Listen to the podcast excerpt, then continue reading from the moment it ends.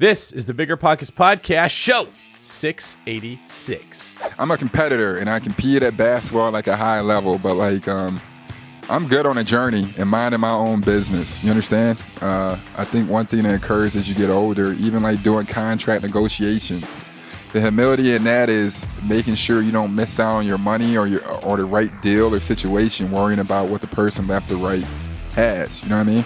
It's kind of like a marriage. It doesn't that that relationship has nothing to do with anybody besides those two people. What's up, everyone? This is David Greene, your host of the Bigger Pockets Real Estate Podcast, the best, the biggest, the baddest real estate podcast in the world. Here today with an amazing episode for you. Today, my co-host Rob Abasolo and I are interviewing our friend Evan Turner. Evan had a very impressive NBA career. And while he was in the NBA doing his thing, he was also buying real estate. He's now a businessman, an entrepreneur, and a real estate investor, and has been making bigger and bigger moves since he first got started. And he comes on the show to share with us his process, his journey, what he's buying, how he's buying it, and how he looks at the world. And you're going to love what you hear. Rob, what were some of your favorite parts of today's show? Oh, man, this is a, a favy fave, as I call it. It's one of my favorite episodes, man. We were just really having a lot of fun. And uh, for those of you, if you stick around to the very end, you're going to see me drop some pretty, I, I don't mean to be so intense about it, but some pretty intense basketball analogies there at the end. So I, I, would definitely stick around to the end. You cannot miss this. Everybody, you have to listen to this show.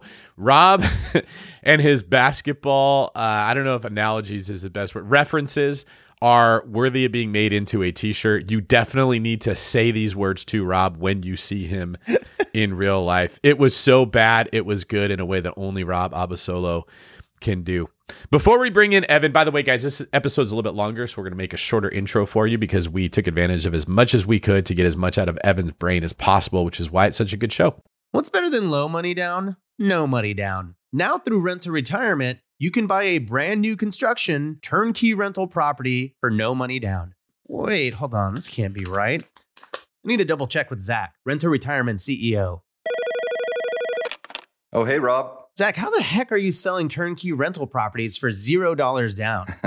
it's not that complicated, Rob. Rent to Retirement has new construction properties up to $20,000 below retail prices. We also have investor loans with rates as low as 3.99% and down payment options as low as 5% or sometimes even zero money down. You get all the cash flow, appreciation, and equity for as little as zero money down. That's an infinite return. Hold on, wait, wait. Let me get on this before we tell it to the whole Bigger Pockets audience. Just head to renttoretirement.com. That's rent-to retirement.com or text REI to 33777. That's REI to 33777 to learn more about how you can get started investing with no money down today. Get your next new construction property at a steep discount or invest with no money down. Head to renttoretirement.com today.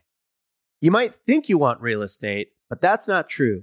What you really want is passive income. With new investors struggling to find deals or get enough money to buy them and veteran landlords tired of the constant tenant phone calls, is there a better alternative?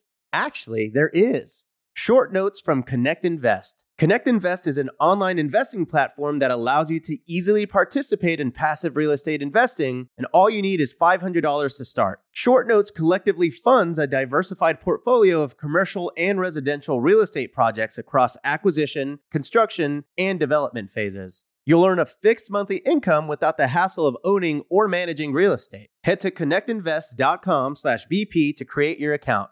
Fund your digital wallet with at least $500. Select from 6, 12, and 24 month short notes with annualized return rates up to 9%.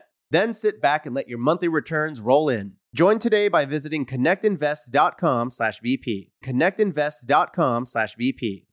As home prices and interest rates continue to rise and inventory levels dip, it's getting harder to find quality flips and wholesale deals. When there's not enough on market inventory to go around, it's time to start looking off market. Lucky for you, there are millions of homeowners nationwide who own a property they need to get off their hands. I got two words for you, my friend PropStream it. PropStream is the leading real estate data provider and recognized as a Tech 100 honoree by Housing Wire for the fourth consecutive year. With PropStream, you can search over 155 million properties nationwide using 120 plus search filters like pre foreclosure, bankruptcy, pre probate, failed listings, and more to help you find motivated sellers in seconds. PropStream offers both public record data and an MLS sales estimate that's over 99% accurate to help you get the most accurate comps, even in non disclosure states. PropStream also provides lead automation, skip tracing, and a marketing suite with emails, postcards, and custom landing pages to close more deals efficiently. Get started today with their seven day free trial and get 50 leads for free. Head on over to www.propstream.com slash BP. That's www.propstream.com slash BP.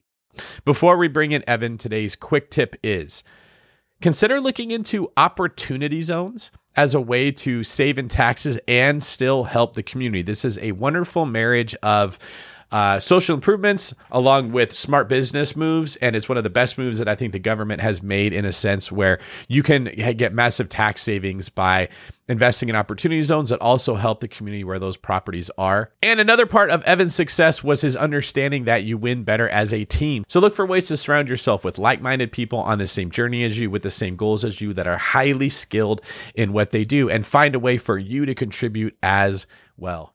All right, enough of that. Let's bring in Evan. Evan Turner, welcome to the Bigger Pockets podcast. Great to have you here, my friend. Uh, thank you. Thanks for having me. Appreciate you guys. Yeah. Now, if anyone hasn't heard of Evan Turner, I've never actually said this, so this will be the first time Evan's hearing it. He was one of the people that I actually followed your NBA career. Evan, when you first came out of college, I love the way you played. A lot of people they hear me talk about jujitsu, but basketball was my first love. And uh, like I don't know, you were just the person who got it. You understood the game at a pretty high level. I really liked watching you play. We've talked about the stuff that we like and the things people don't like. I was a San Antonio Spurs fan. I hated when people were like, "Oh, they're boring." It's like, no, they're they just play basketball the right way. They're good. Yeah, yeah. Yeah, they don't dunk all the time. They're boring. So uh, you were like that San Antonio Spurs style of like you understood the game as a whole. So I've been following you for a while. I had no idea that you were actually a real estate investor. It's very cool to get to know you here. And now you actually have your own podcast. So you can tell us a little bit about that and what the kind of stuff you guys talk about. Yes, yes. Thanks for having me. For one, I'm a big fan of you know your platform and everything you're doing is is definitely dope. And um, this is cool. I've been, I've been telling all my friends I was going to be on this podcast. So everybody's been like, for real? I'm like, yeah, I'm, I'm really going to be on there. So yeah, Rob dressed up just because he knew that you were really. Yeah, I heard he he added a pocket to his black T-shirt he usually wears. Right. So I, I, keep all my snacks in here. Hey, that's all that matters. You hear me crunching. Hey, don't worry. Just a few pretzels hanging out. I appreciate that. But uh, like you were saying before, David, I was, uh, you know, I, I just re- retired recently uh, in 2020 from a 10 year NBA career. And right now, myself and Andre Iguodala, we started a podcast. We just started our second season. It's called the Point Forward Podcast. Much like David was saying, it's a play on words from a, a certain type of position in basketball, which myself and Iguodala were, were uh, point forwards. And, um, obviously we, we talk a little bit about basketball, but it's not fully a basketball podcast. We go over, you know, um, business elements of the podcast. We go over uh, current events and we like to have an overall good time, just like this show. So podcast is a, you know, the basketball part is the second element, but we're really trying to, you know, give free game and have, you know, the real conversations that most people won't have in their position. Yeah, man. So I'm curious. You obviously had you were in the NBA here for about uh, for about a good decade. So, how did your day to day look? Uh, did your entire career did it change, or was it always a pretty regimented day to day for you? It's always a pretty regimented day to day. I think you guys know as well as anything when you're focused and locked in and you're passionate about something. I feel like I've been it, it had been basketball 15, 16 hours a day since I was probably 12 years old. So entering the NBA, it was the first real time I had an opportunity to do it like as a career. So the first you know, you have to really, you know, wake up and it's six days a week. You know, you usually get to a facility around 8 a.m. Practice usually starts at 11. In between there, you're getting your your preparation going. You're eating meals. You're getting stretching. You're probably doing body work. Then you're also, you know, lifting weights, and then you're going through a two two and a half hour crazy regimen practice. And uh, you know, you probably leave the facility each day by 2:30 or 3 p.m if you're lucky, after you know healing and uh, icing and taking care of your body, and you go back home and do it the next day. So it's usually off and on. You know, even if you're not including game days, a ten hour thing sometimes you know, with that downtime, I got to imagine a guy like you who's a very cerebral player. Actually a very cultured man as well. We talked for about 15 minutes before we started recording, and man, you were all over the place. That was pretty cool to see. What was your thought process like? What emotions were you going through when you were in the middle of the career and you realized that real estate was a, a road that you wanted to explore?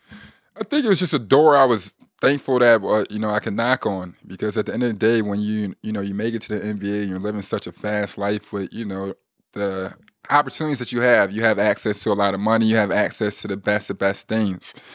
And you know, like everything else, you have to govern yourself in order to explore it and also in order to learn. And I think that was one thing I was able to do where real estate somewhat gave me the flexibility. You know, I knew um, if I bought a piece of property, wasn't going to pick up and leave on me. And uh, you know, when I first started out at, which was Columbus, Ohio, I was able to you know have a familiarity with the people and the environment in order for me to invest and be able to leave and have a time demanding job like the NBA. Was there a little bit of a, a real estate bug at any point during the your career, or was it really something that at the very end you decided to go into it? Was it, did you see other friends investing in real estate? What what was really that catalyst for you? To be honest with you, like I don't know what you all's background, but when, where I came from, like the typical stuff, I was an inner city kid, single parent, you know, home and everything. So to comprehend money, I wasn't too familiar with that, and to go into the NBA and you know have a large lump sum of money and you know, you hear all these crazy stories around that time. We are just coming out of one of the biggest financial crisis and everything. So when my finance company was trying to suggest, you know, um, investing in stocks, I never, you know, really believed in that. You know, I was more so, humbly speaking, just being like, no, show me what I own, more so than tell me about what's going to happen, and you know, hit me with the OD WAP do. And I think to say that story was just an understatement because uh, I wanted to make sure my money worked for me and like David, like what you said, money's energy. So I wanted to make sure I had money going somewhere in an asset with the, you know, finances that I had much more than just sitting on it and, and not making it work for me. And I was always fortunate enough to have family and mentors like my mom to tell me that, you know, basketball isn't always going to be there and I got to make sure that uh, you know, my plan B is, you know, being worked on as, you know, before I need it. Totally. So going from you know, not having a lot of money to getting that large lump sum payment. Yeah. I got to imagine it's pretty weird. Um, I, have kind of gone through this in my real estate entrepreneurial career a couple of times, and it's really hard to comprehend. I mean, yeah, it's did, surreal. Were there, mo- yeah? Did you ever like look look at your accounts and everything and just not really believe it? Like, what was that whole thought process? Now, to be honest with you, I don't know how you feel when you look at some of your stuff, but you know, I'm so grateful that sometimes when I look at my accounts and stuff, like, you know, it's not like it brings a tear to like to my eyes or anything, but I'm just like I'm just grateful. Like this is really mine. You know what I mean? Like this is what, you know, hard work really brings. And um I guess, you know, as you guys comprehend, it takes years and years and years to see the fruits of your labor. So, you know, I'm just appreciative to really to have stuck in with a dream, a passion, and all the sacrifices I made to see it come back in that type of form is is a blessing. And uh, it's something I never take for granted because, you know, in, in this situation, is a reason why they call it the 1%. Not many people are able to experience that. So it almost feels uh, you have survivor's remorse, but at the same time, you know, when you're back, when you're when you're on your hustle, you know, you you, you you're appreciative towards it and you deserve it. Hundred percent. Yeah, I I I still I really do struggle with this a lot because I just it it it's not i'm not going to say i came from nothing. That's definitely not true. My parents were immigrants from mexico and they did have a, a tough uh, it was you know it was money was tight growing up right? Yeah. And so it, has been very hard to break out of this because I, I have this big fear of of losing it all because i'm just like oh i don't know. I don't i don't want to go back. But um, I don't know. What was your first big mindset shift going in, in, into kind of this new phase of life where you know money was plentiful?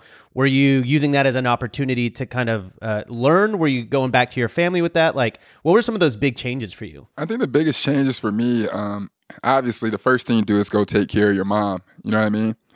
And I wanted to, you know, take care of my mom, get her a house and everything. But I think the biggest change for me was trying to fully comprehend what money was. That's an understatement. Like it was is a huge, a huge, huge lump sum of money. I wanted to make sure uh, I came in with the right opportunity and plan to, you know, have it work the right way for me. I was more so scared of losing it more than anything. And that was a big fear to me, almost so much to the first point, like my first three or four years, I barely spent money on anything.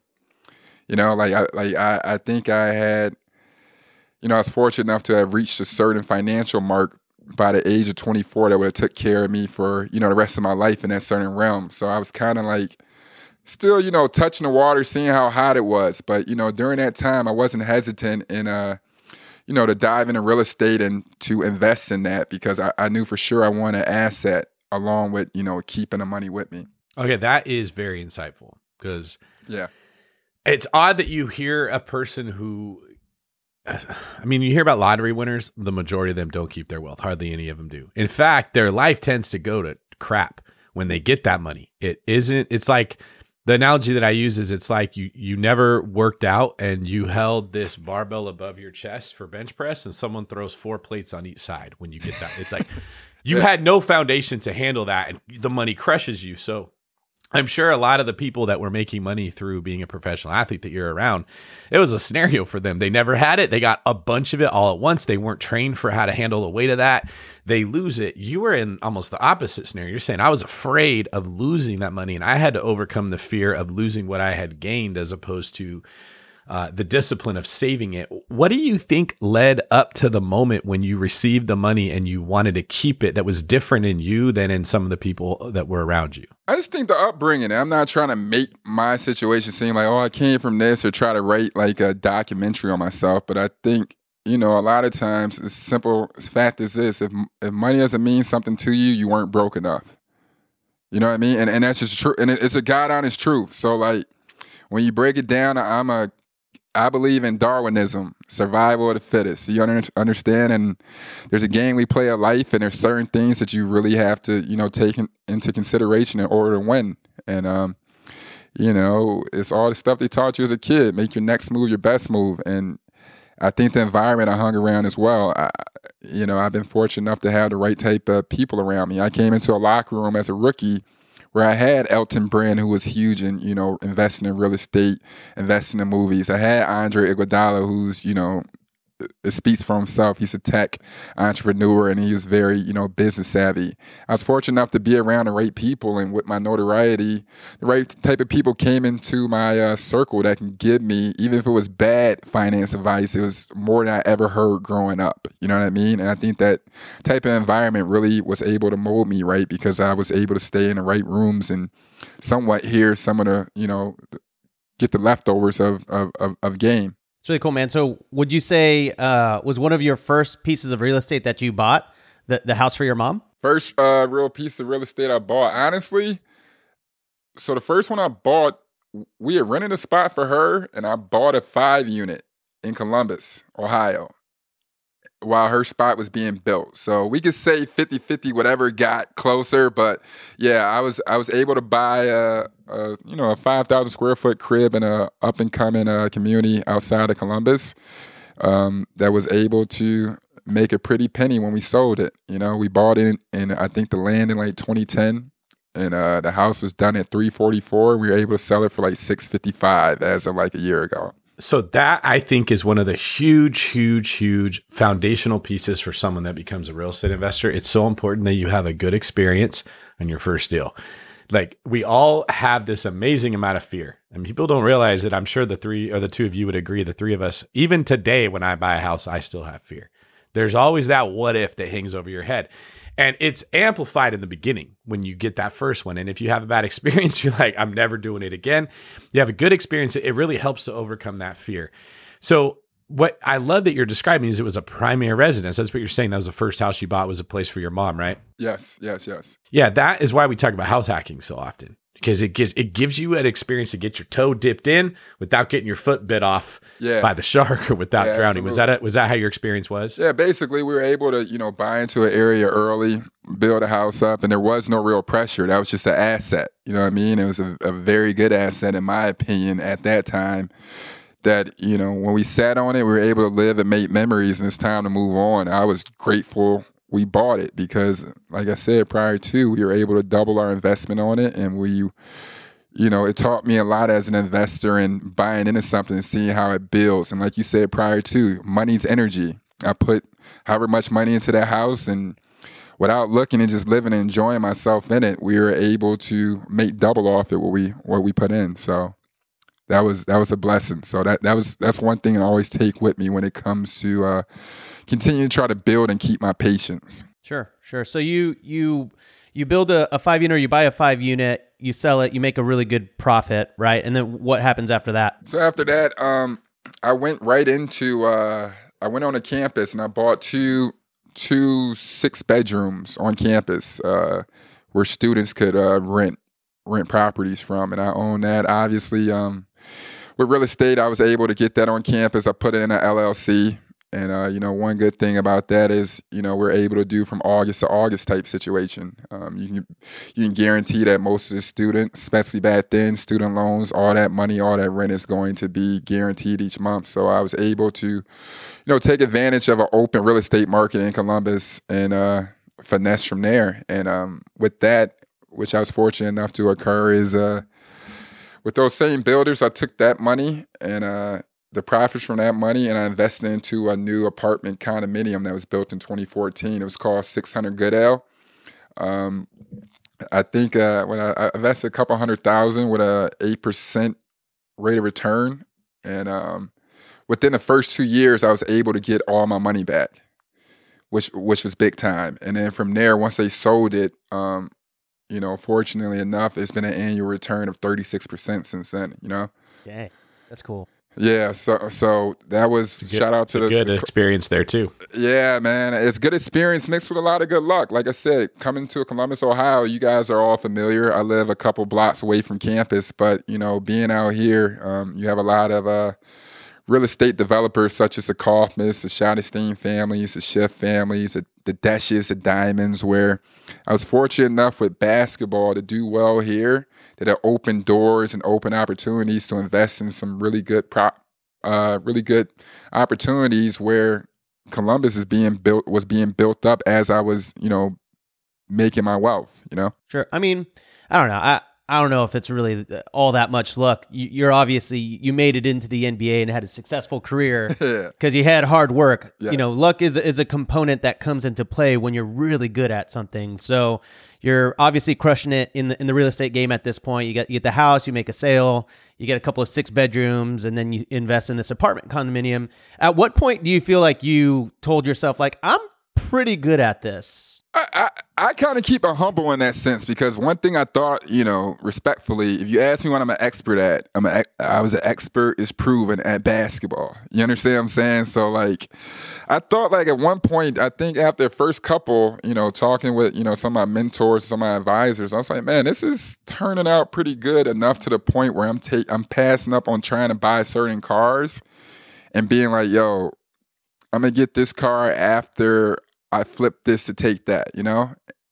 You know, almost to the point where I would leave in the fall, leave my leave my city in the fall, go work where I had to work at, and come back in the spring and feel as though I was gonna come back and reap the rewards of a pretty good investment. So I don't know if that was a sure thing much, you, you know, but it, I, I, thought like it was going to work for me, and uh, luckily it has. Well, something that I learned in basketball, I think a lot of people who play that sport or other team sports learn, is that your individual uh, skills of whatever type you have manifest very differently within a different group. So you could take a certain player and put them on a team and they are lackluster and then they get on another team and like boom absolutely. amazing right? Absolutely. And, and I think we that doesn't get talked about very often because you can typically most of the conversation let's use the basketball example here would be about how you improve your own skills ball handling defense shooting the ball uh, strength speed jumping.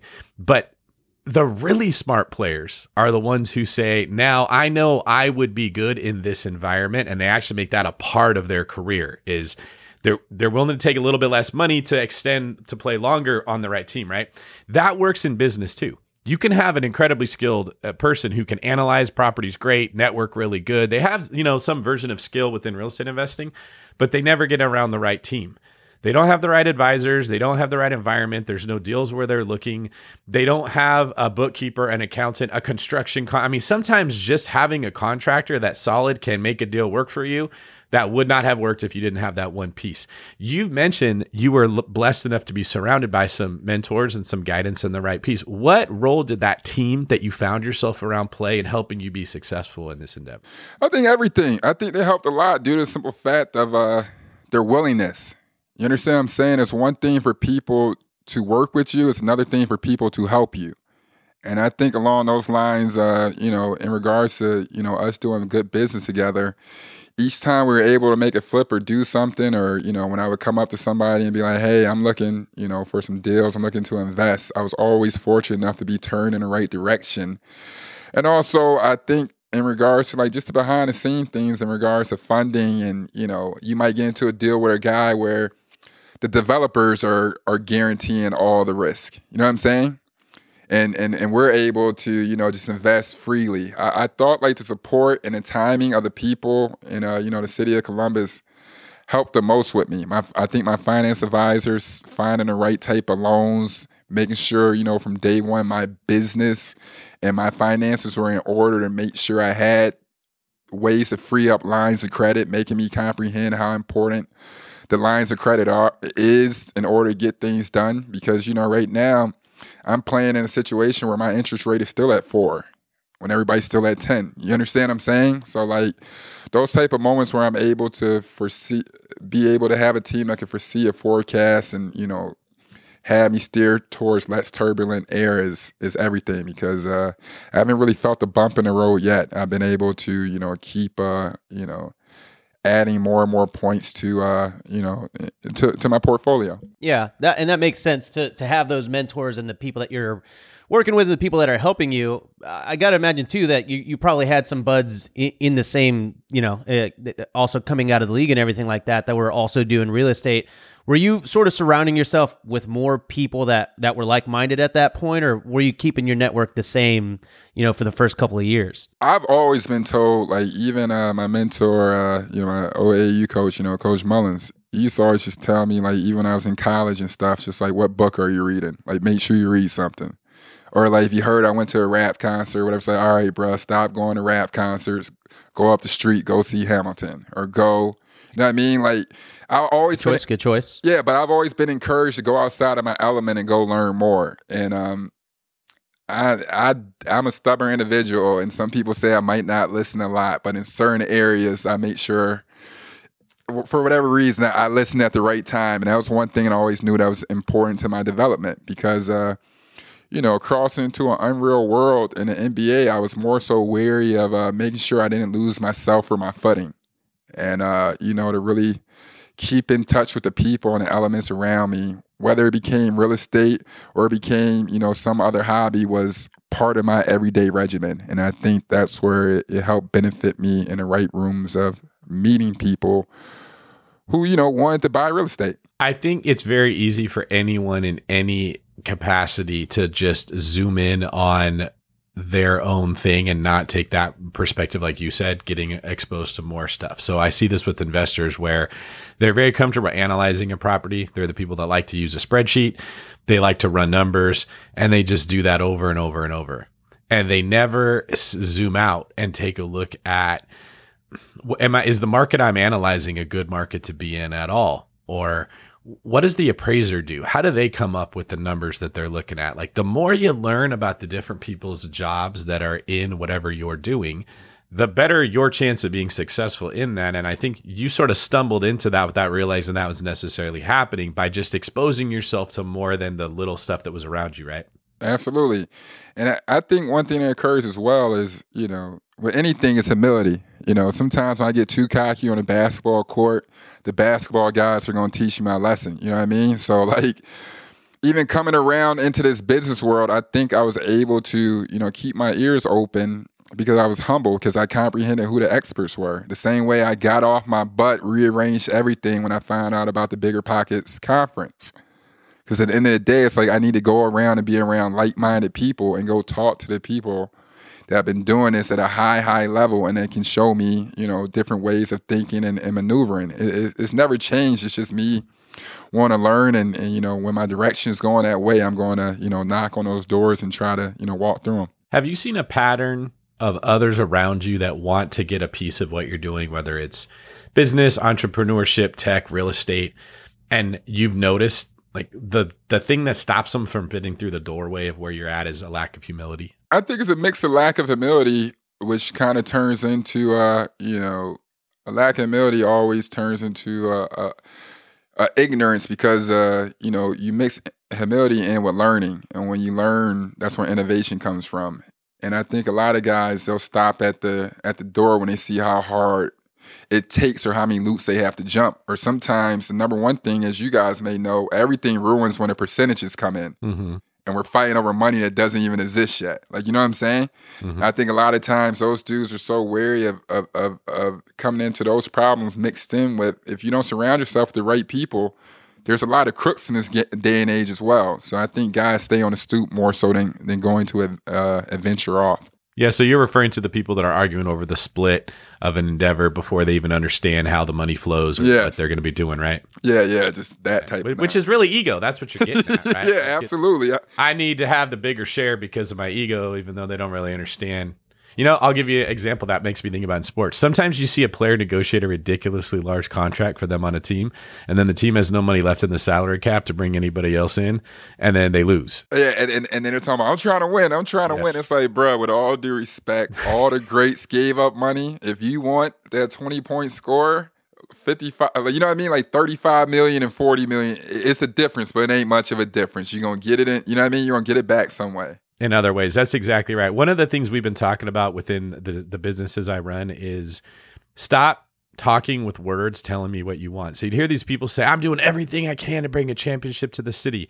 That's what your words say, but your actions say, I'm getting every dollar I can for myself. And now they got to go bring in a, you know, 38 year old veteran or draft a rookie who can't play yet to fit within the salary cap. Your actions are telling me, no, you're actually just trying to get paid and the championship would come second. Now, we're not trying to win championships in real estate, right? But there is something to be said about what your actions are saying to the world and to other people versus your words. No, you're absolutely right. That's a understand. You hit the nail on the head because when you break it down and you're working with certain teams, it's like, yo, this is about the development. This is about the bigger picture. And um, sometimes you look at guys, you would think uh, they got like a reality TV show following around. You know what I mean? And it's like, uh, I think one thing that humility is, I, I'm willing to work as a team with this real estate group I'm I'm willing to, you know, make sure I want to make sure I'm investing the best things and whatever can happen best for the group. It's great for us because, like Warren Buffett said, you don't want to lose a dime, you know. So you know, if it comes down to like the Fishers, like the urgent care um, campus I own, I just sold recently in 2021. I partnered 50 50 with someone out there.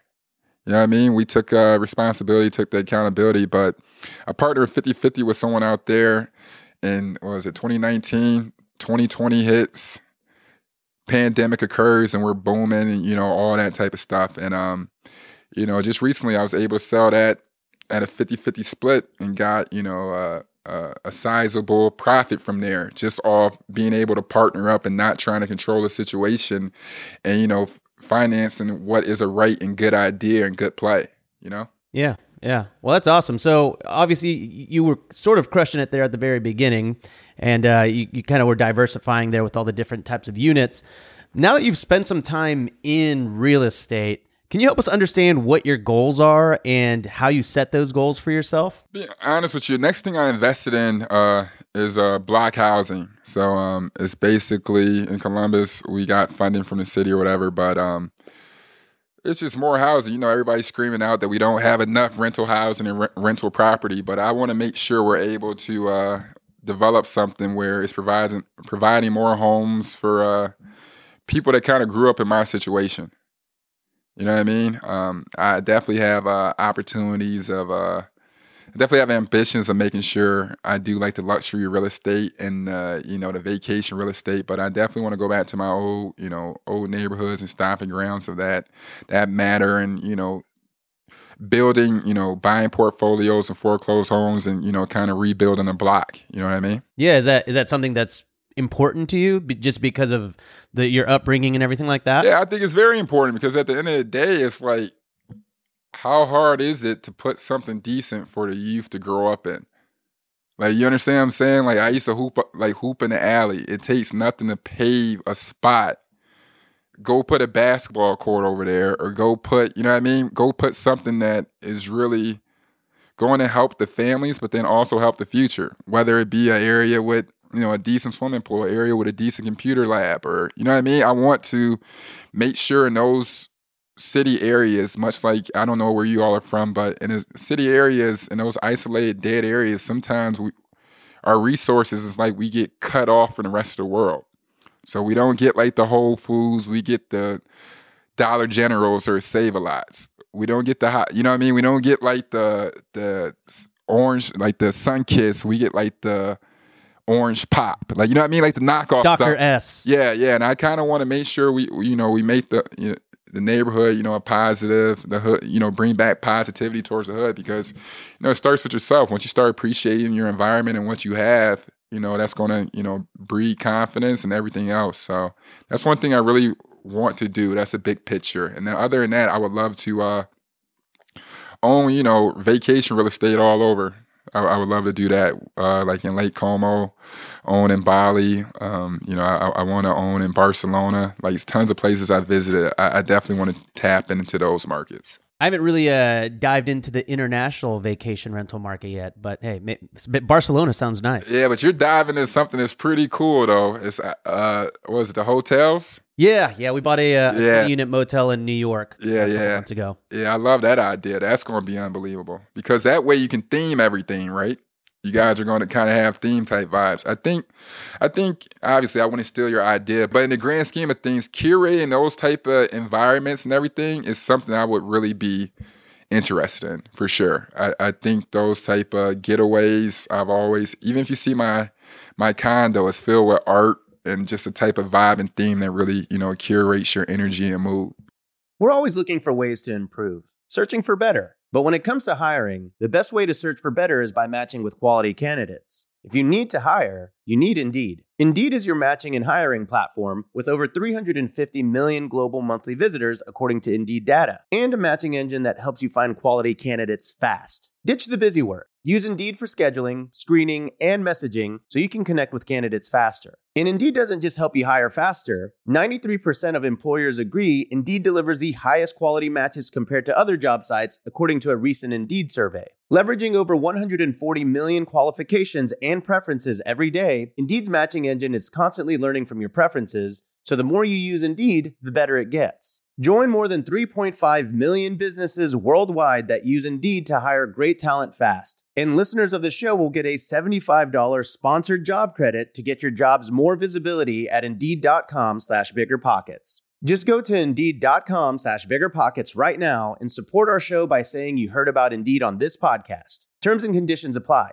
Indeed.com slash BiggerPockets. Need to hire? You need Indeed.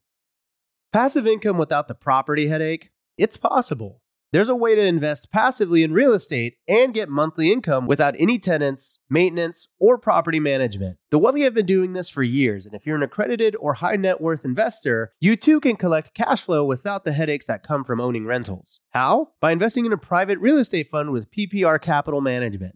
PPR's co founder, Dave Van Horn, wrote the book on real estate note investing for BP. But he's not just investing in notes. Dave and his team also have an extensive background in commercial real estate. And with PPR Capital Management, they're strategically investing in both notes and commercial real estate nationwide. With over half a billion dollars in assets under management, PPR has provided individuals with a steady source of truly passive income since 2007 without ever missing a payment. Check them out at investwithppr.com. Again, if you're looking to get monthly passive income from an experienced team with a strong track record, go to investwithppr.com today. You've heard us talk about it before. High interest rates are crushing real estate investors, leaving even some of the best investors in need of funding now. But with today's liquidity crisis, who can fill the demand? With Fundrise, America's largest direct to investor alternative asset manager, you have the opportunity to. Fundrise's new opportunistic private credit strategy was designed specifically for this new market environment.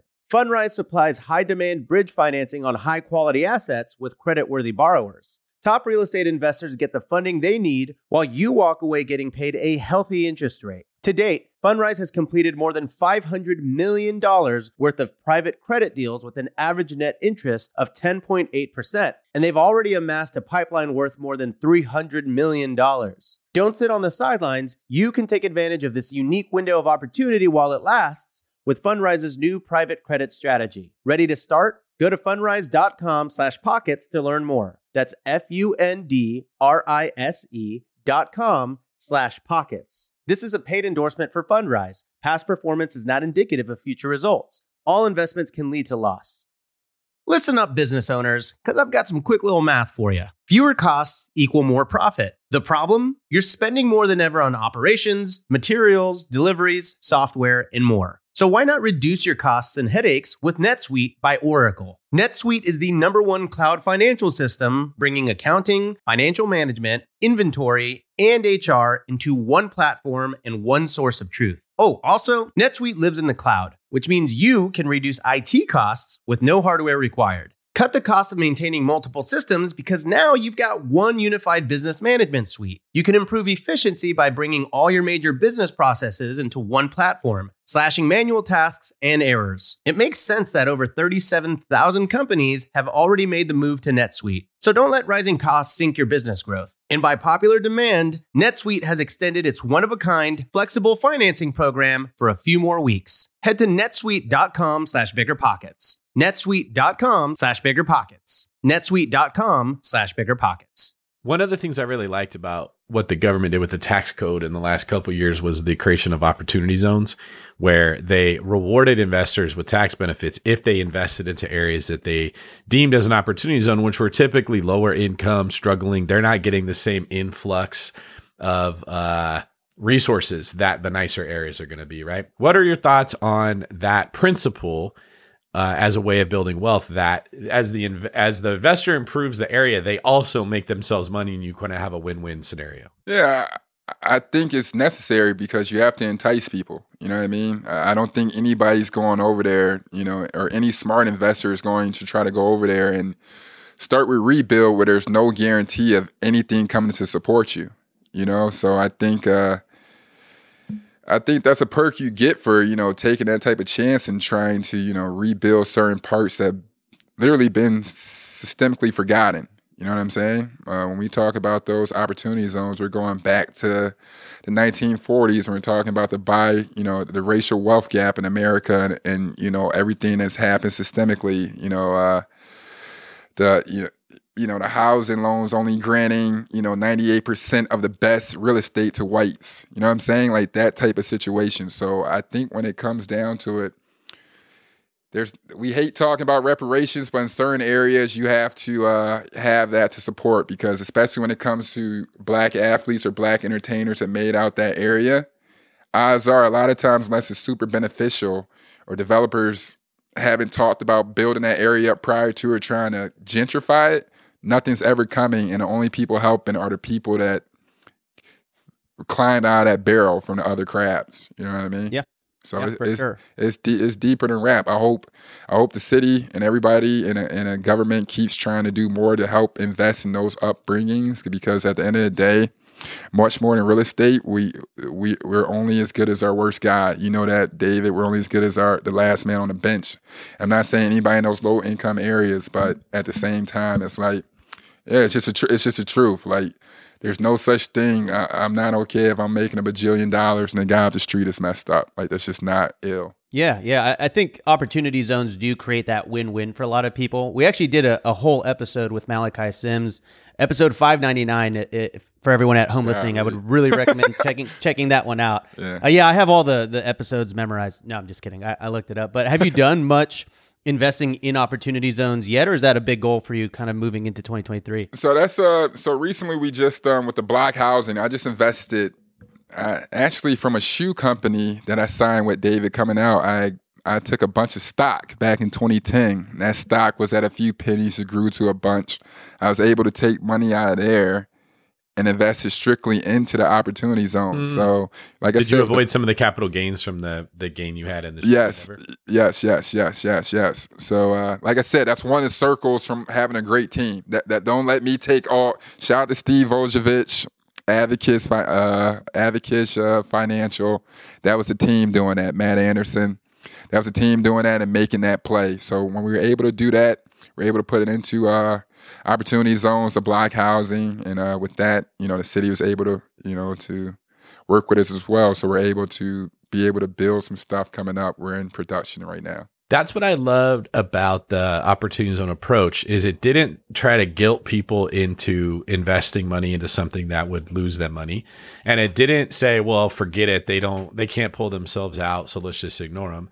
There was a a way of saying, listen, rather than us taking your money and the government trying to make this better, which is going to be 10 times more expensive than it should be and be a terrible job, let's take the people that are good at real estate investing, give them a tax break to get them to go in and do what they are good at, and then everyone wins. And like I love Evan how you kind of tied it together where you you added the team aspect we talked about earlier, right? You had people that understood the shoe business. I'm sure your contributions to that company when you bought the stock for pennies, you realize like some of your direction, counsel, guidance, whatever resources you're bringing to that investment would make it more likely to be successful.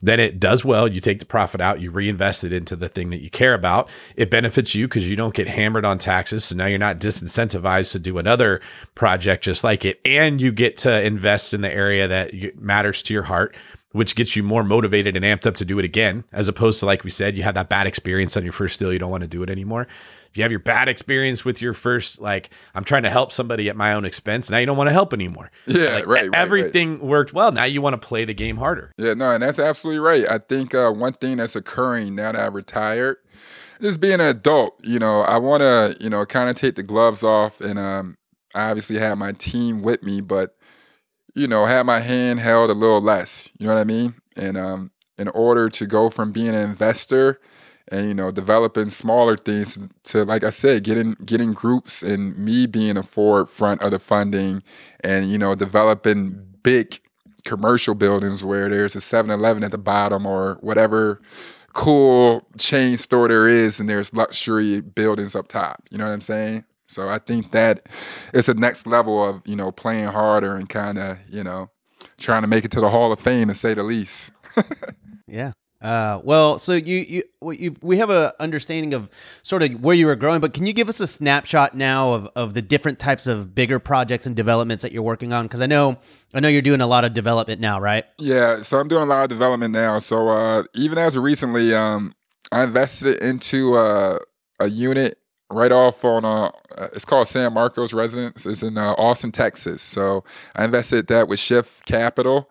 So it's about 95% occupied. It was a it was an old like I believe like hotel or something. We uh, invested, we refurbished it back in like 2018. It's about a it's a college uh, apartment building, probably like 150 doors, 200 200 doors. So I thought that was a pretty big one I invested in. Um, right now, um, I have a vacation property that I bought during pandemic for two. I put a a little bit into it, probably three into. I have on the market right now for eleven. So it's a yeah, so it's a eight thousand square foot, three house, three houses, guest house, pool, seven acres inside uh Briars Creek Golf Community, uh, right outside Charleston, South Carolina, like three miles from Kiawah. So you see that little area. We just um that little area's been booming. You know, obviously everybody knows about Charleston. It's one of the most touristy, you know, tourist visited cities in America. And, um, you know, we, we got with a, a group down there, I think when I first bought the spot during the pandemic in 2020. And um, obviously as a fixer upper, but I was looking into, uh, you know, just using it as a vacation property, you know, for family and everything. But uh, halfway through, the market just jumped crazy. And um, we were able to, you know, it, it, jumped crazy up, and the house I was building was already pretty spectacular, and I was getting like a lot of uh, compliments on it to the point where I was like, if I can make this flip and uh, you know sell this, I would love to you know continue on, take that money, buy acreage, and uh, you know start doing a little, you know, twelve unit, you know, um, development. Man, okay, let I don't want to gloss over this. That's a that's a crazy crazy project. So yeah, I'm, try- okay. I'm trying to be humble about it because like, yeah, like, if you and I, I are off, of, if you and I are off the th- off this, I'd be hyped. like, bro, guess what I just did? like, you understand what I'm saying? But like, oh, I'm trying yeah, to definitely. be like, I'm trying to like, you know, be calm and not make eye contact and you know hold my smile. Oh no no, we're gonna change that right now. You're gonna tell us exactly how you did this. Yeah. Hey, look, yeah. I'm I'm I'm turning off the record button. Click. Okay. All right. Uh, now you can tell tell me and David. So, all right, you you you stumble upon this property. I guess uh, was your intention? You say it's a vacation property. Let me clarify. Do you mean like a vacation rental? Is that the idea? Like, oh, just no, no, just a, just a vacation for like for me and my family, like family home, like a getaway. Like cool. you, you take it from Columbus, it's an hour plane ride. You land three miles at the airport, three miles, you're right there into 85 degree weather nonstop. So I'll, I'll go back into how I started. So uh, I was looking into you know vacation properties and rental properties, and I kept hearing about Charleston, Charleston, Charleston, and you know obviously. Uh, I, I don't like being on planes like that, so I was I was checking the you know the time limit and everything for flights, and I found I was only an hour away. Um, I had um, my mentor once again had people in the area that were very familiar with it. So um, I was able to go out there, start house hunting, and start searching. And uh, we stumbled across Briars Creek, uh, Briar, Briars Creek uh, golf course, and um, the developer of the golf course was actually selling his own, you know, house. He built it and everything. He was selling it. He was trying to get out of there. I think he's trying to move somewhere to certain, some part of South Carolina, and um, we showed up and you know, prior to that, we went to Kiawah. and you know, if you don't, if, if you go to Kiawah with anything under 10 million, you're not finding anything with space. And on top of it, if you're spending that much money, to me, I want land. So that's why I ended up in Briars Creek. And uh, once I saw the seven acres and the three houses and and uh, I knew it was a fixer upper, I was like, okay, I'll be able to, you know, get this for a pretty good price. The price wasn't terrible, but uh, you know, the number one thing that I did was try to go out there, find a house, and find a contractor that I could trust. You understand what I'm saying? A contractor that knew the area. And um, that was my guy from Redwoods uh, Landscaping, uh, you know, contracting, and that was Tom Grisanti. And from there, we were just able, we were trying to figure out the best way to build the best house and not lose money into it. You know, I like lavish things, I like nice things. So, you know, some of our tastes a little up to par, but, you know, when I bought it for two and was able to put three into it during that time, I don't know what happened to the housing market or anything, but my land, my space, everything just catapulted to the point where by the time it was getting done, we were able to, you know, put it on the market for damn near double. You know what I'm saying? And uh Yeah. Did it sell? uh so we just put it on the market two weeks ago and um Oh, okay. so we, we have somebody coming tomorrow to take a second look. So it's people all over. Uh not to brag on it, if it doesn't sell by then, it'll be on Selling Kiawah, being recorded on the 15th. Um, I'll send you guys a link over after so you can see, but it's it's, it's a beautiful crib, and um, you know to go deep into it, it I think timing and luck, and not just luck, but you know timing and kind of when you know it's right, it's right. I didn't hesitate on this feeling because I went out there trying to you know probably spend like one something or something under. I wasn't nat- naturally going out there to go in and refurbish something. But once I realized the investment in a property and I saw the opportunity, I'm like, okay, I understand what my budget was. But if I'm up here and it's an opportunity to do it, I'm to do it right. And I think that commitment was what really, you know, gave me, allowed me to reap, reap the fruits of this labor because I wasn't hesitant. I was like, I believe in this area. I believe in what I bought. I'm not about to do, you know, what prior homeowners did and just buy a crib and just not invest what it should. You know what I'm saying? It's like if this area is worth it, like they say, I'm going to set the tone, or at least follow up with my next door neighbors and refurbish the house, and you know, you know, add value into the community. And I think that's one thing I committed to doing that really, you know, I guess made me look genius, which wasn't. Well, I don't know if I'd say it wasn't. Like part of the genius that expresses itself on a basketball court is when you see the right play to be made in that moment. It's very hard to translate that onto like X's and O's. Like you can't write it down on a piece of paper and say, this is how you know when you write the right. It's a feeling. You've played enough basketball. You see the opening. You know what you should do in that scenario. Investing works out the same way. Like a lot of times, I think genius is expressed through feeling. It's very difficult to describe how Eminem can write a rap that is different than someone else, or Beethoven can create a symphony that is different. When you're when with this project, you recognize through a feeling, I need to I need to rehab it. I need to remodel it the right way. Other people don't see the angle of how important this is, but you did. Now, on the flip side, you mentioned timing and luck. You actually probably had some bad luck and some bad timing. You had some good uh, timing buying the property and the vision, but then interest rates have been skyrocketing right after you bought this thing and you put on the market as rates are going up and more expensive properties are absolutely more susceptible to uh, like uh, uh, more what's the word I'm trying to say here? The higher a price is, the more sensitive it is to the interest rate. So, like an $11 million property 10 is much different than a $400,000 property when rates go up. So, how have you sort of handled that? Oh, I wasn't expecting this, right? You just got a double team thrown at you. They put a full court press as soon as you caught the ball. You're going to have to adapt in a sense. How have you handled the struggles that have come from this isn't the best market to be selling a luxury property and now that I'm ready to put on the market? I mean, I, honestly, it's like what you like what you hear heard at the um, you know, at the conference. Sometimes you know when you're hitting a home run, you can't worry about the outfielders. You know what I mean? And uh, one thing, know what you know. Um, not everybody's buying cribs, not everybody's doing this and the other, but I'm not pertaining to a certain type of market. You know what I mean? So uh, the guys that can, the people that can afford an 11 million dollar crib or afford this and the other, yeah, they haven't stopped shopping. That's a great point. They haven't stopped living. They haven't stopped hopping on their jets. They haven't stopped hitting their yachts. Uh, you know what I mean? One of the conversations the dude had with me was like, damn, I low key wanted deeper water. So it's like, damn, baby, you want $20 million worth of stuff. Like, you understand what I'm saying? So, like, I think the number one thing is, you know, you're a shark, you're a lion. Rob, you're the same thing. When you swim with sharks and lions, you don't really worry about, you know, uh, you don't really worry about eating grass. You understand what I'm saying? I'm so glad to hear you say that. Yeah. Because that's where I think the people listening to the podcast that are the most discouraged they're buying the $220,000 property in the worst area where there's a hundred more of them in the same space and they're they're having a hard time making that deal work or they're having a hard time finding the opportunity. You went out and you found a property that other people were not looking for you remodeled it better than the other homes around it knowing that you that would be a good return on your money.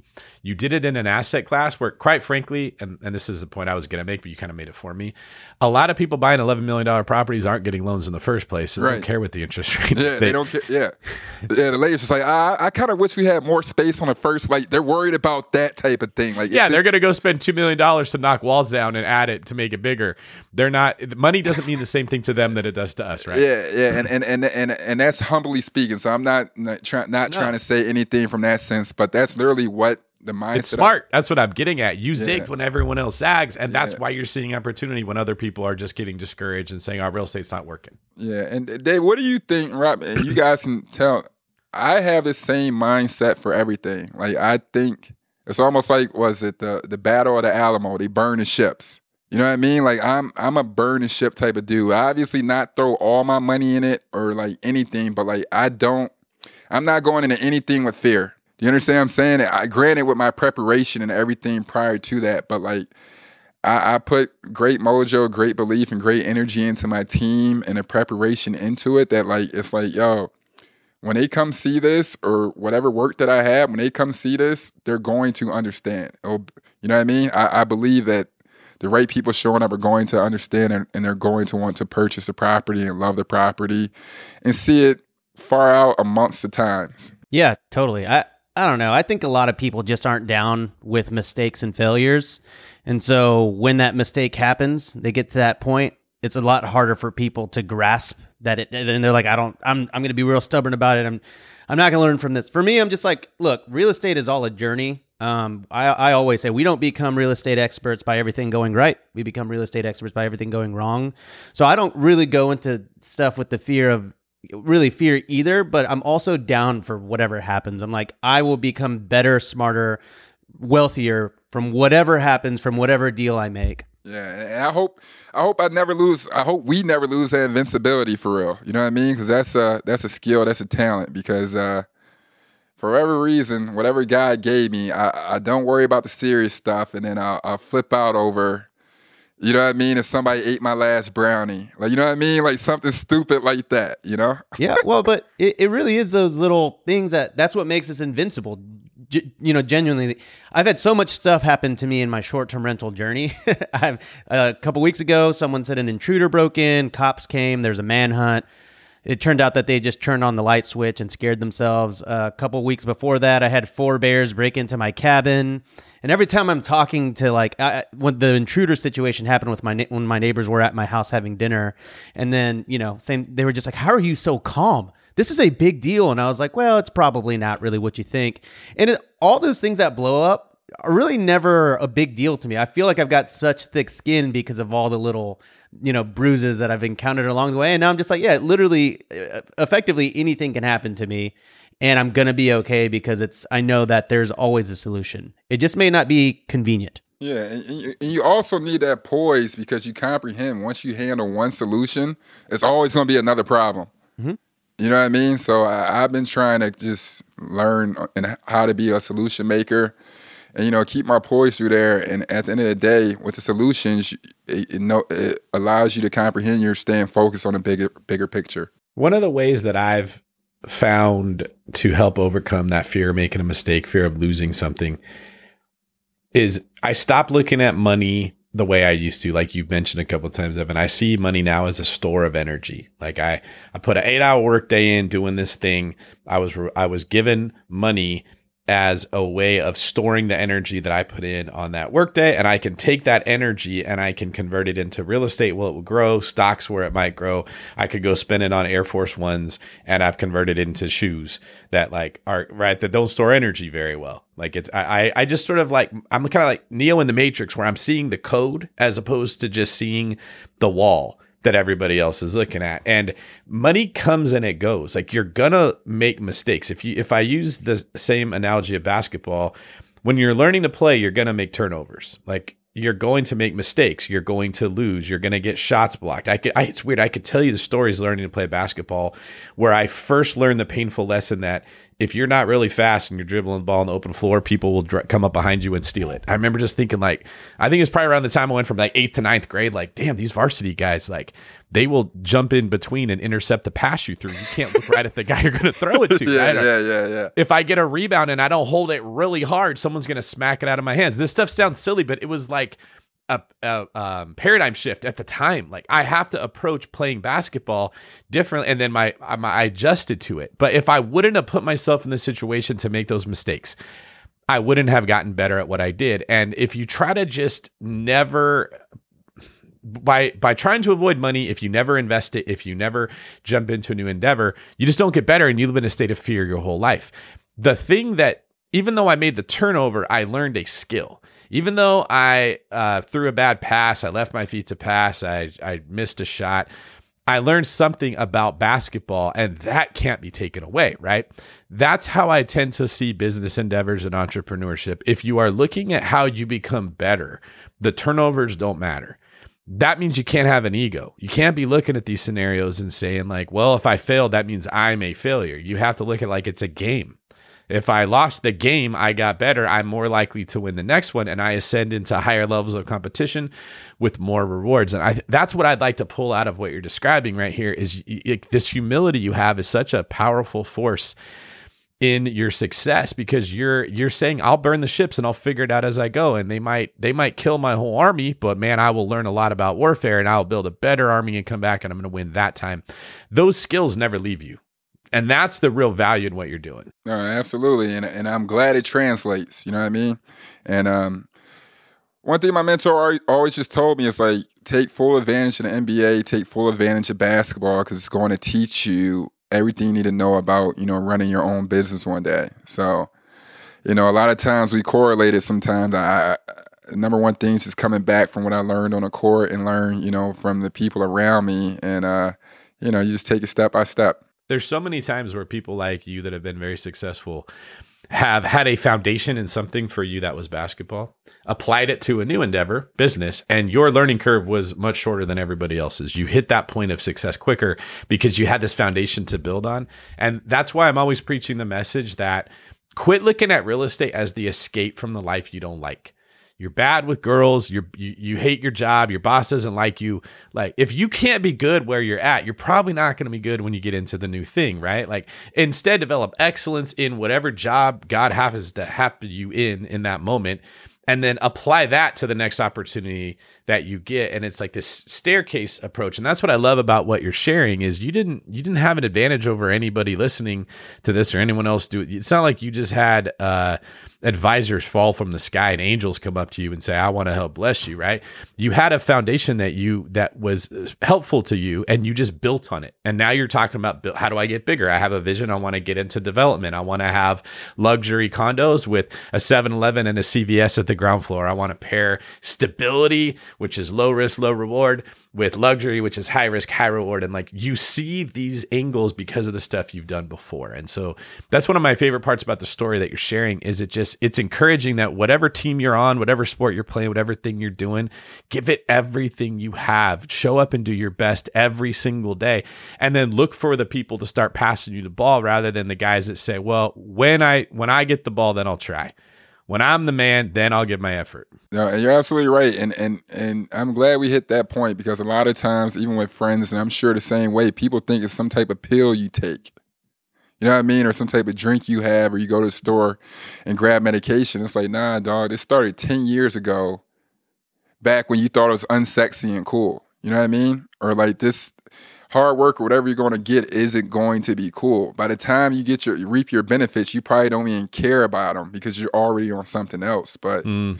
it's, you know what I mean? That's a it's great just a point. Like you're Oh, literally yeah. that That's locked exactly in. how it works. Yeah, you're literally that locked in and passionate about it. And then like six years down the line, you're like, damn, I did that six years ago. I was a real life animal. And I hadn't but before you know it, and luckily so, you you pick your head up and it's a consistency of greatness or a, cons- a certain level that you maintained that allows you to cross over like we all all have in order to be successful. And um, I'm just grateful to be especially position. with real estate. yes, yes. Like Rob, wouldn't you agree that the best deals you've got going right now were the probably the ones you bought the longest time ago? Oh, of course. Yeah, we're all a genius because we bought 10 years when you, when you buy 10 years ago, you're a genius at any point in the in the cycle. So, Yeah, and, Yeah. and and everybody's like, "How'd you do that? How'd you do that?" It's like, well, during this time, I I picked on weight. I picked up weight. I went and did this. Like literally, you just invested and left. You know what I mean? It's not like you're sitting there in certain areas. Not like you're sitting there like working it, working it, working it. But there's certain stuff where you invest it, leave, make sure it's getting ran, and just stay and keep it set up on a certain form of consistency to be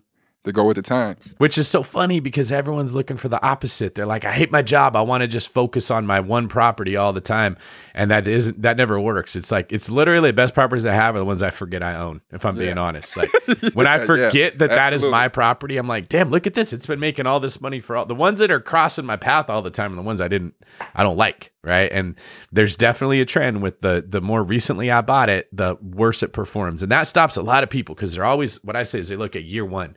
They run an analysis like, does it make me an 18% return right off the bat? It doesn't, bad deal. I'm moving on to the next one. Yeah, you might as well go hop on Robinhood if, if you're looking for that type of return. You know what I mean? well, Yep. that that is something that like I often get people that are like, "Well, yeah, of course you're doing well. You bought the property 5 years ago." And I'm like, "Well, guess what? 10 years from now, you're going to be saying the same thing when I look smart for having Yeah, bought yeah. consistently." Yeah, long I always It's tell funny. friends like just buy something. Like literally, like not buy something, but like eventually it's year four or five and we're still pump faking on you buying your first property. It's like, dog, this is this is pointless. We you could have had three or four by this time and we could have been having this conversation in a completely different atmosphere as opposed to my condo. I'm so glad you said that. That's exactly right. I, I look at it like, okay, do I in five years how will this property perform? I almost don't even look at year one, right? Like I, I make sure Yeah, I have neither. enough money Yeah. in case it in case it goes poorly, I can float it. But I want to know how am I going to feel in five years to ten years, and all of a sudden, the matrix of decisions you got to make become a lot more clear. You're not that thirty-two thousand dollar Indiana property that you're like, oh, that's so tempting, man.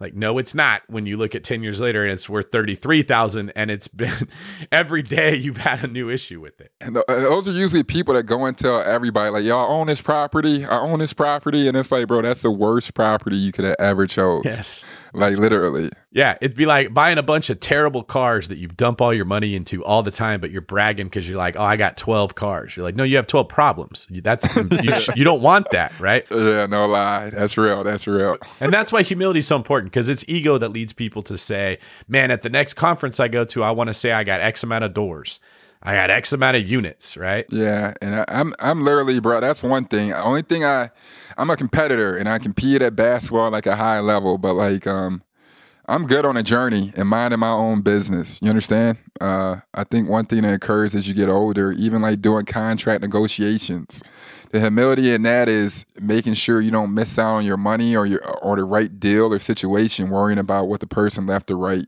has. You know what I mean? It's kind of like a marriage. It doesn't that that relationship has nothing to do with anybody besides those two people. So when it comes to my my real estate journey, it's like, hey, if I'm gonna do this 10 unit over here, I would love to come back to the next conference with 10 or 15 more units, but the interest rates aren't hitting on that property the right way, or I might have to wait until this sells or that sells. It's like that's my situation, and God willing, I'm around for hundred more years to keep keep turning flips and keep making the next move my best move. David, I've got an analogy uh, as as we wrap up here. To uh, I, I think I think I've got I Oh, those too snacks have in a your basketball. pocket have led to some Yes, that's right. Let me hear. Mhm. Let me hear. I would say that this podcast interview was a slam dunk. Huh? Yeah, that wasn't even supposed to be funny. It just shocked me. that shocked me. Oh, that's so bad.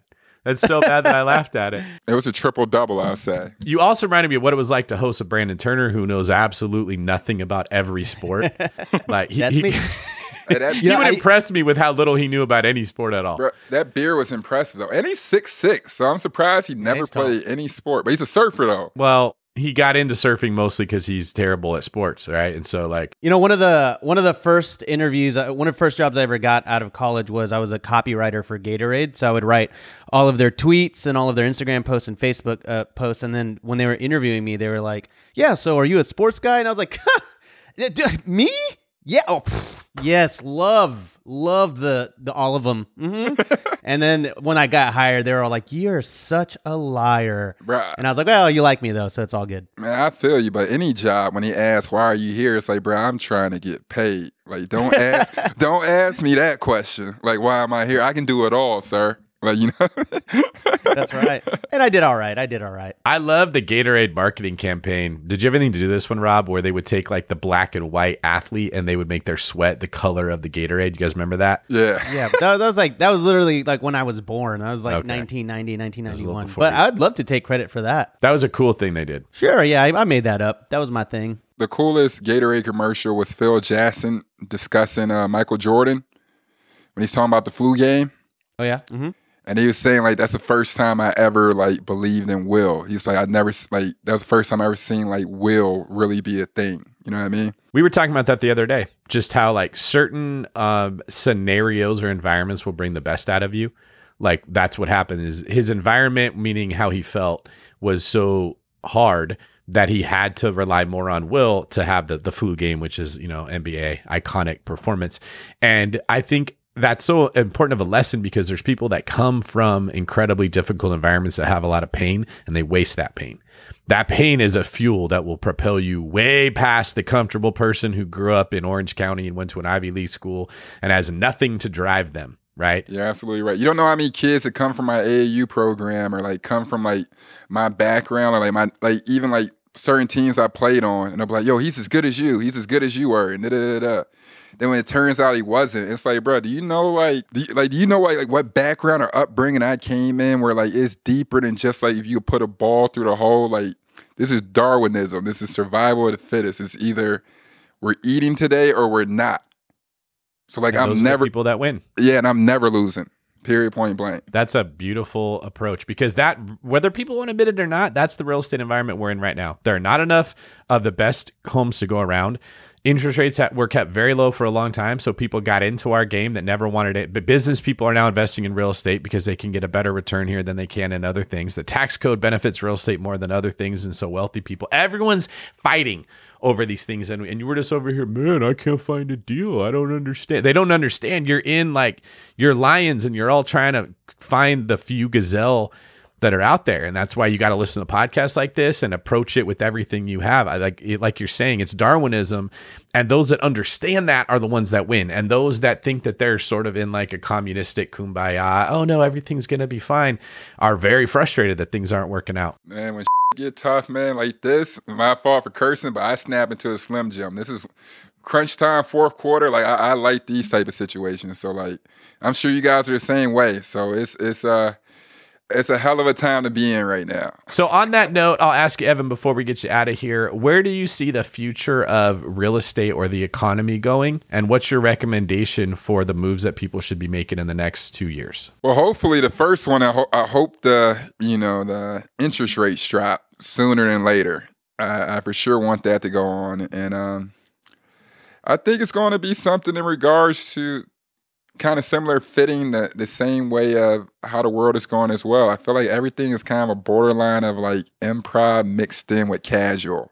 So I think we're going to see a lot of more developments, more properties, and more uh, innovative uses in the real estate market that is going to be cool. I mean, similar to you know the the hotel, the twenty unit hotel you bought in uh, New York, and how you're changing that type of uh, real estate market. I can't really put a thumb on it, but I, I think anything goes right now in, in regards to uh, the real estate market, what you create and, and what comes about. And um, I'm looking forward to that. Beautiful. So, look for creative ways rather than just trying to push the same square peg through the round hole that isn't working. Yeah, because you got to break it down. Like we had this argument earlier. Like, I mean, I guess we're turning to the cooler, older, unhip guys. You know what I mean? Or the weird, older, unhip guys, and that's still pretty cool. So imagine what we're going to create.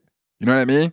It's not going to be the same like st- stick up your butt like suit and tie like weird type of stuff. I think it's going to be some cool, hip, creative stuff where you know, hopefully it turns into uh, one big game of Sims. You know what I mean? well, if that if that art in your background is any indication, you will Yeah. be one of the the forefront leaders in that movement. So, thanks for spending your time with us and your thoughts, Evan. I appreciate it. They're both Hey, very valuable. I appreciate you guys for real. Thank you again. Uh, if people want to find out more about you, where can they go? Uh, if you want to find out more about myself, please uh, tune in to uh, Point Forward Podcast. Everywhere where you listen to podcasts, it's actually amazing. It really is. And then uh, you check me out on uh, Instagram. My name is uh, Evan Turner, E V A N T U R N E R. And then also on Twitter, the Kid E T, T H E K I D E T. Show some love, holler at me, give me some advice, keep it classy. Rob, how about you? Where can people find out more about you? Um, you can find me uh, on. Well, okay. Well, first of all, look, you could. I, I typically I would say you can go find me on YouTube at Robuilt, and you can go follow me on Instagram at Robuilt. Of course, I could say that, but what I'm gonna say instead of following me over at Robuilt is to go over the Apple iTunes Review Center. The the podcast app, leave us a five star review. If you like hearing these conversations, these real world conversations of how to get started in real estate, please go drop us a five star review. It means the world to us, and it lets you know that it lets us know that you're listening, and it helps us improve how we do the show. What about you, David? Well, now I really want to know where I could find you, and you've kind of left me with an itch I need scratch. So after. I do that, after I do that, is there a preferred way of following you? Where's your best content? Oh yeah, you can find me over uh, on YouTube at uh, nothing but net. No, I'm just kidding. Uh, Robert- I'm like, what? yeah, what- that's I like, was like, it's oh. my sports channel actually. Um, you can find me at. at Why not? Why not? Right? Nothing but net. Oh my gosh, Yeah, I forgot was that was a phrase people used to say. Man, we we were really corny in the '80s. That is such a nothing. Yeah, that was a thing that was said. It- Swish. yeah, swish. NBN baby. Every one of Rob's basketball references comes straight out of NBA Jam. He's the guy that's like boom shakalaka every time from the guest makes a- downtown.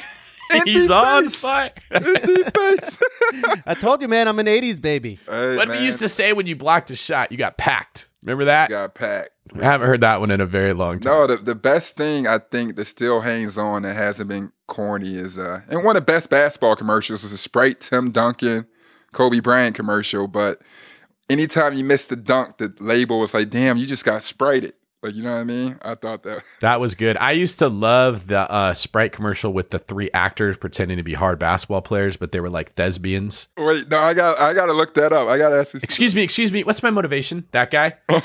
Oh, I gotta check that out. Oh, that's a really funny one, Rob. Uh, we talk about it all the time because he's always asking for his motivation. He is a thespian pretending to be a podcast. host. I did let her in theater. So Oh, did that's you? How, that's how cool I am. Mm-hmm. Well, what role broke your heart that you decided to leave? You, know, I was hear that? It's Snoopy, like- and you're a good man, Charlie Brown.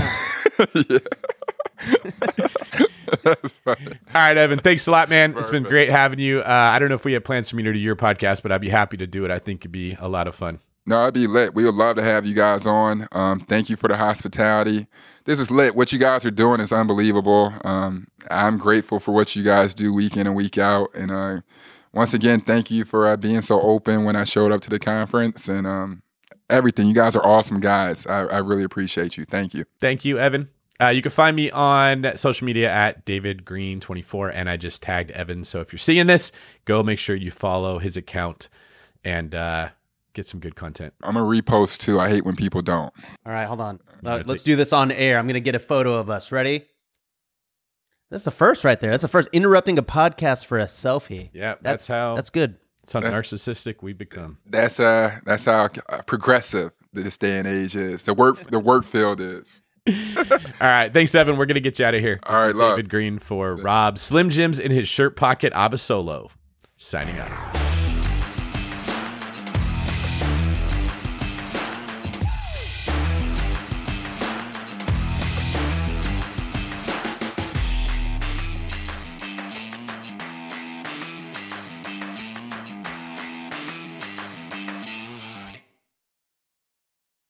There's a reason small multifamily investing is so popular in the BiggerPockets community. With just a 3.5% down payment, you can own up to four different units. Think about it. If you house hack and live in one of the units, you still have three different groups of tenants helping you pay down your mortgage every month, four kitchens and bathrooms you could renovate to increase your property value, four different Airbnbs, medium term rentals, or other rental strategies that you can try in one property, all in just one transaction. Of course, the question is where do you find a small multifamily property that you can actually afford? Which market and which deals are best for you? Once you close, how do you manage it, optimize it, keep scaling, and living your life without being tied down to four leaky toilets or four fussy tenants? All great questions, my friends. All to be answered in the upcoming small multifamily bootcamp with Chris Lopez and Leka Devatha. So if you're serious about growing your portfolio with this highly efficient strategy, head to biggerpockets.com slash four, F-O-U-R, today and join us in the small multifamily bootcamp. See you there. The content of this podcast is for informational purposes only. Past performance is not indicative of future results, and all hosts and participant opinions are their own. Investment in any asset, real estate included, involves risk. Use your best judgment and consult with qualified advisors before investing. Only risk capital you can afford to lose. BiggerPockets LLC disclaims all liability for direct, indirect, consequential, or other damages arising from reliance upon information presented in this podcast.